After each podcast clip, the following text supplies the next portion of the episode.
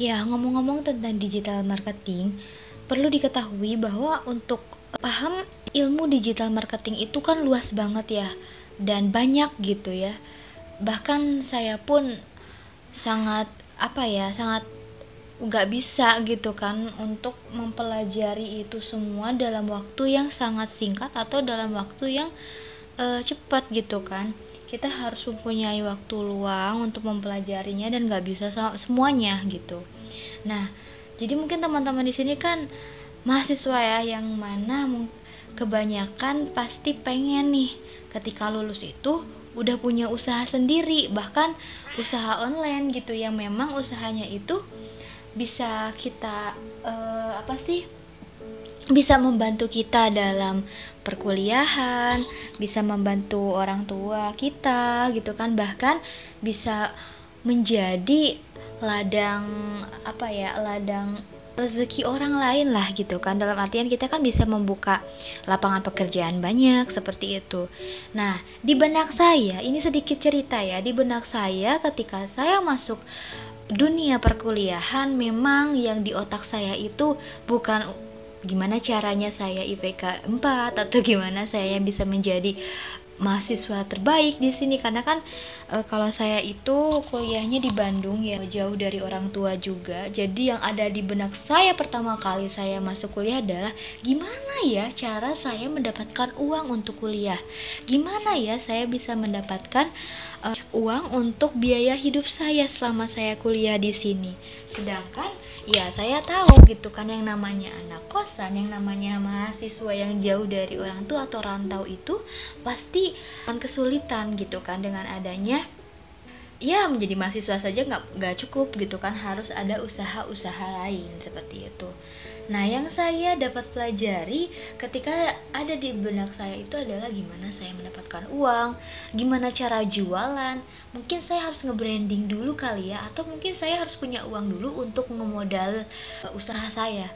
Nah, ilmu yang perlu saya pelajari sebetulnya itu adalah ilmu jualan dan gimana supaya income jadi gede, modal kecil yang dipakai maka harus bersifat digital agar marginnya itu bisa besar. Nah, seperti itu, iya enggak sih? Karena maka dari itu saya cari tahu ilmunya digital marketing yang harusnya saya pelajari gitu kan. Tapi sebenarnya saya tuh tidak sesuai ya dengan jurusan saya. Karena saya bukan dari manajemen bisnis atau dari manajemen bukan gitu. Saya jurusannya ambil uh, eh, IT teknologi informatika. Jadi lebih banyak ngoding daripada jualan. Tapi kebalik ya tapi saya lebih banyak jualan daripada ngoding gitu kan kalau di kampus. Nah maka oke okay, di situ saya berarti harus serius nih untuk mendalami Nah, di situ saya mencatat beberapa ilmu digital marketing yang akan saya pelajari. Yang pertama, saya catat CEO, Search Engine Optimization. Aduh, maaf saya bahasa Inggrisnya jelek banget ya. CEO. Yang kedua, marketplace, copyright copywriting, teknik closing, Facebook marketing, Facebook ad, Google Ads, Instagram Ads, dan segala macam. Alhasil, saya udah catat banyak banget tapi tidak saya pelajari. ya Allah, banyak banget gitu kan. Tapi lagi-lagi pada saat kita belajar, jangan pernah merasa bahwa ah susah eh aduh kebanyakan. Aduh pusing. Aduh gimana nih? Jangan sampai ada pemikiran seperti itu. Kita harus ingat ilmu itu milik siapa? Milik Allah. Kita diciptakan oleh Allah makhluk yang sebaik-baiknya bentuk. Aku tolak lufi ansa ditakwim maka minta sama Allah ya Allah ya Rob izinkan hamba untuk menguasai seluruh keilmuan ini jadi membuka tabir limiting belief dan akhirnya hajar saja gitu kan. Apa yang masuk ya hajar saja. Jadi jawaban dari pertanyaannya adalah apa yang harus saya pelajari saat itu setidaknya jika teman-teman di sini pengen niru saya maka akan dipetakan menjadi tiga kategori ilmu yang harus kita pelajari. Yang pertama adalah ilmu traffic, konversi, dan relationship. Nah yang pertama ilmu traffic. Bagaimana sih cara mendatangkan keramaian? Keramaian di Instagram?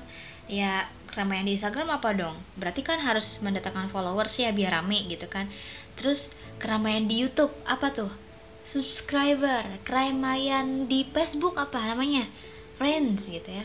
Keramaian di marketplace siapa namanya? Pengunjung. Itu yang namanya keramaian. Di website apa? Keramaian siapa? Keramaian di website visitor. Dan ilmu traffic itu macam-macam ya teman-teman. Jadi uh, kita nggak bisa sih namanya pelajari semuanya. Kayak misalkan ada Facebook, Instagram, YouTube, SEO, Google, Marketplace. Nah, pada saat itu kita harus memetakan. Pasti kita akan bingung kalau belum mulai ya enggak. Nah, tapi jangan bingung, kita mulai saja. Kita akan bingung dengan mana yang harus kita pelajari duluan. Barangkali teman-teman di sini pengen belajar semuanya. Ya iyalah pasti bingung gitu kan. Nah, jadi muncul langsung dalam pemikiran kita. Terus mana yang harus kita pelajari? Yang harus kita apa sih namanya? duluan gitu, didulukan, didahulukan gitu kan. Mana dulu nih gitu kan terutama yang bagus yaitu promosi dulu ya terserah ya mungkin teman-teman uh, bilang kalau jualan di Facebook itu bagus gitu karena kan uh, kalau di Facebook yang bisa membidik semua audiens dengan dari detail usia dari detail tang tinggal di mana habitnya apa kok terus namanya ada juga yang bilang kalau di SEO tuh bagus gitu kan. Kita bisa setting-setting keyword gitu kan. Orang pasti akan nyari yang bagus-bagus. Tapi ada juga yang sukses di marketplace. Mungkin teman-teman ikutan juga. Inget mindset akan gampang berubah ketika public figure yang ngomong ya enggak mungkin kalian pernah lihat iklan-iklan di Instagram ketika ada public figure ngomong wah saya langsung mau ngikutin bapak ini ada lagi yang ngomong di Facebook iklan Facebook saya akan ikutin bapak yang ini. Nah jadi gimana ya? Tapi kita harus coba ya kayak misalkan teman-teman harus punya prinsip sendiri gitu kan. Kayak misalkan nyoba di marketplace terus tapi gak closing closing terus ada juga yang saranin mending pakai blast email aja. Email itu kan gak akan pernah ganti-ganti tuh e, namanya gitu kan. Beda dengan Facebook orang pasti akan ganti nama gitu kan. Udah gitu nomor handphonenya juga pasti diganti. Sampailah ikut-ikutan iklan seperti itu mungkin teknik jual menjualnya akan jadi apa ya membingungkan gitu untuk kita. Kita malah ke blinger jadinya gitu kan ya terus mungkin ada juga yang uh, ikut-ikutan iklan di media sosial kayak gimana caranya menjadi orang yang bisa jualan tanpa jualan. Yaitu namanya cover selling. Kalian ikutan lah seperti itu. Ada juga gimana caranya kita menjual tetapi kita uh, menjual kata-kata. Berarti kan copywriting gitu kan seperti itu. Nah, terus kita coba-coba tuh ngikutin kayak misalkan kok copywriting gitu kan, tulisannya itu seperti kata-kata biasa gitu seperti tulisan biasa tapi itu menjual gitu kan. Tapi nggak ada yang komen sama sekali. Bahkan yang komen cuma pacar kita sendiri mungkin ya misalnya gitu kan. Kayak sayang semangat jualannya. Nah lalu gimana caranya biar traffic yang tepat sasaran gitu kan. Nah Saran saya sih kuasain satu bidang, jangan dulu pindah ke media yang lain yang belum menghasilkan. Bagaimana kita bisa menentukan media yang cocok untuk kita pelajari? Nah, balik lagi ke produk kita. Produk kita itu apa? Kalau produk kita yang kita akan tawarkan berarti medianya apa? medianya Instagram, Facebook gitu kan. Itu kan kita menawarkan kayak misalkan kita menawarkan buku, menawarkan baju gitu kan seperti itu ya. Tapi kalau misalkan produk kita yang kita punya itu adalah produk yang dicari orang gitu kan. Nah yang dibutuhkan. Nah berarti itu kan harus pakai apa? Medianya.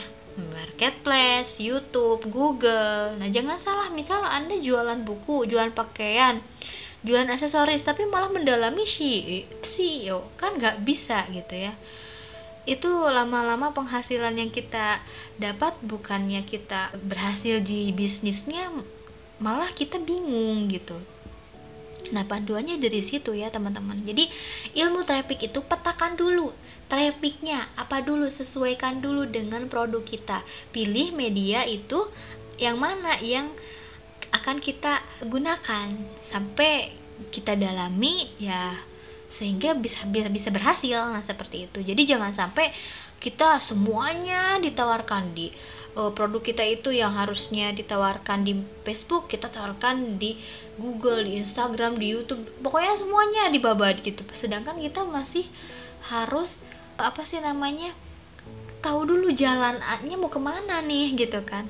Kalau misalkan kita jualan baju kita tawarinnya di marketplace berarti kan baju apa nih yang harus kita tawarkan? Karena kan kalau di marketplace itu kan orang nyari kan?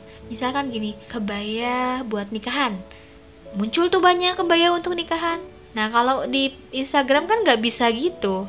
Di Instagram itu kan toko-toko kan banyaknya gitu. Oke kita lanjut ke yang kedua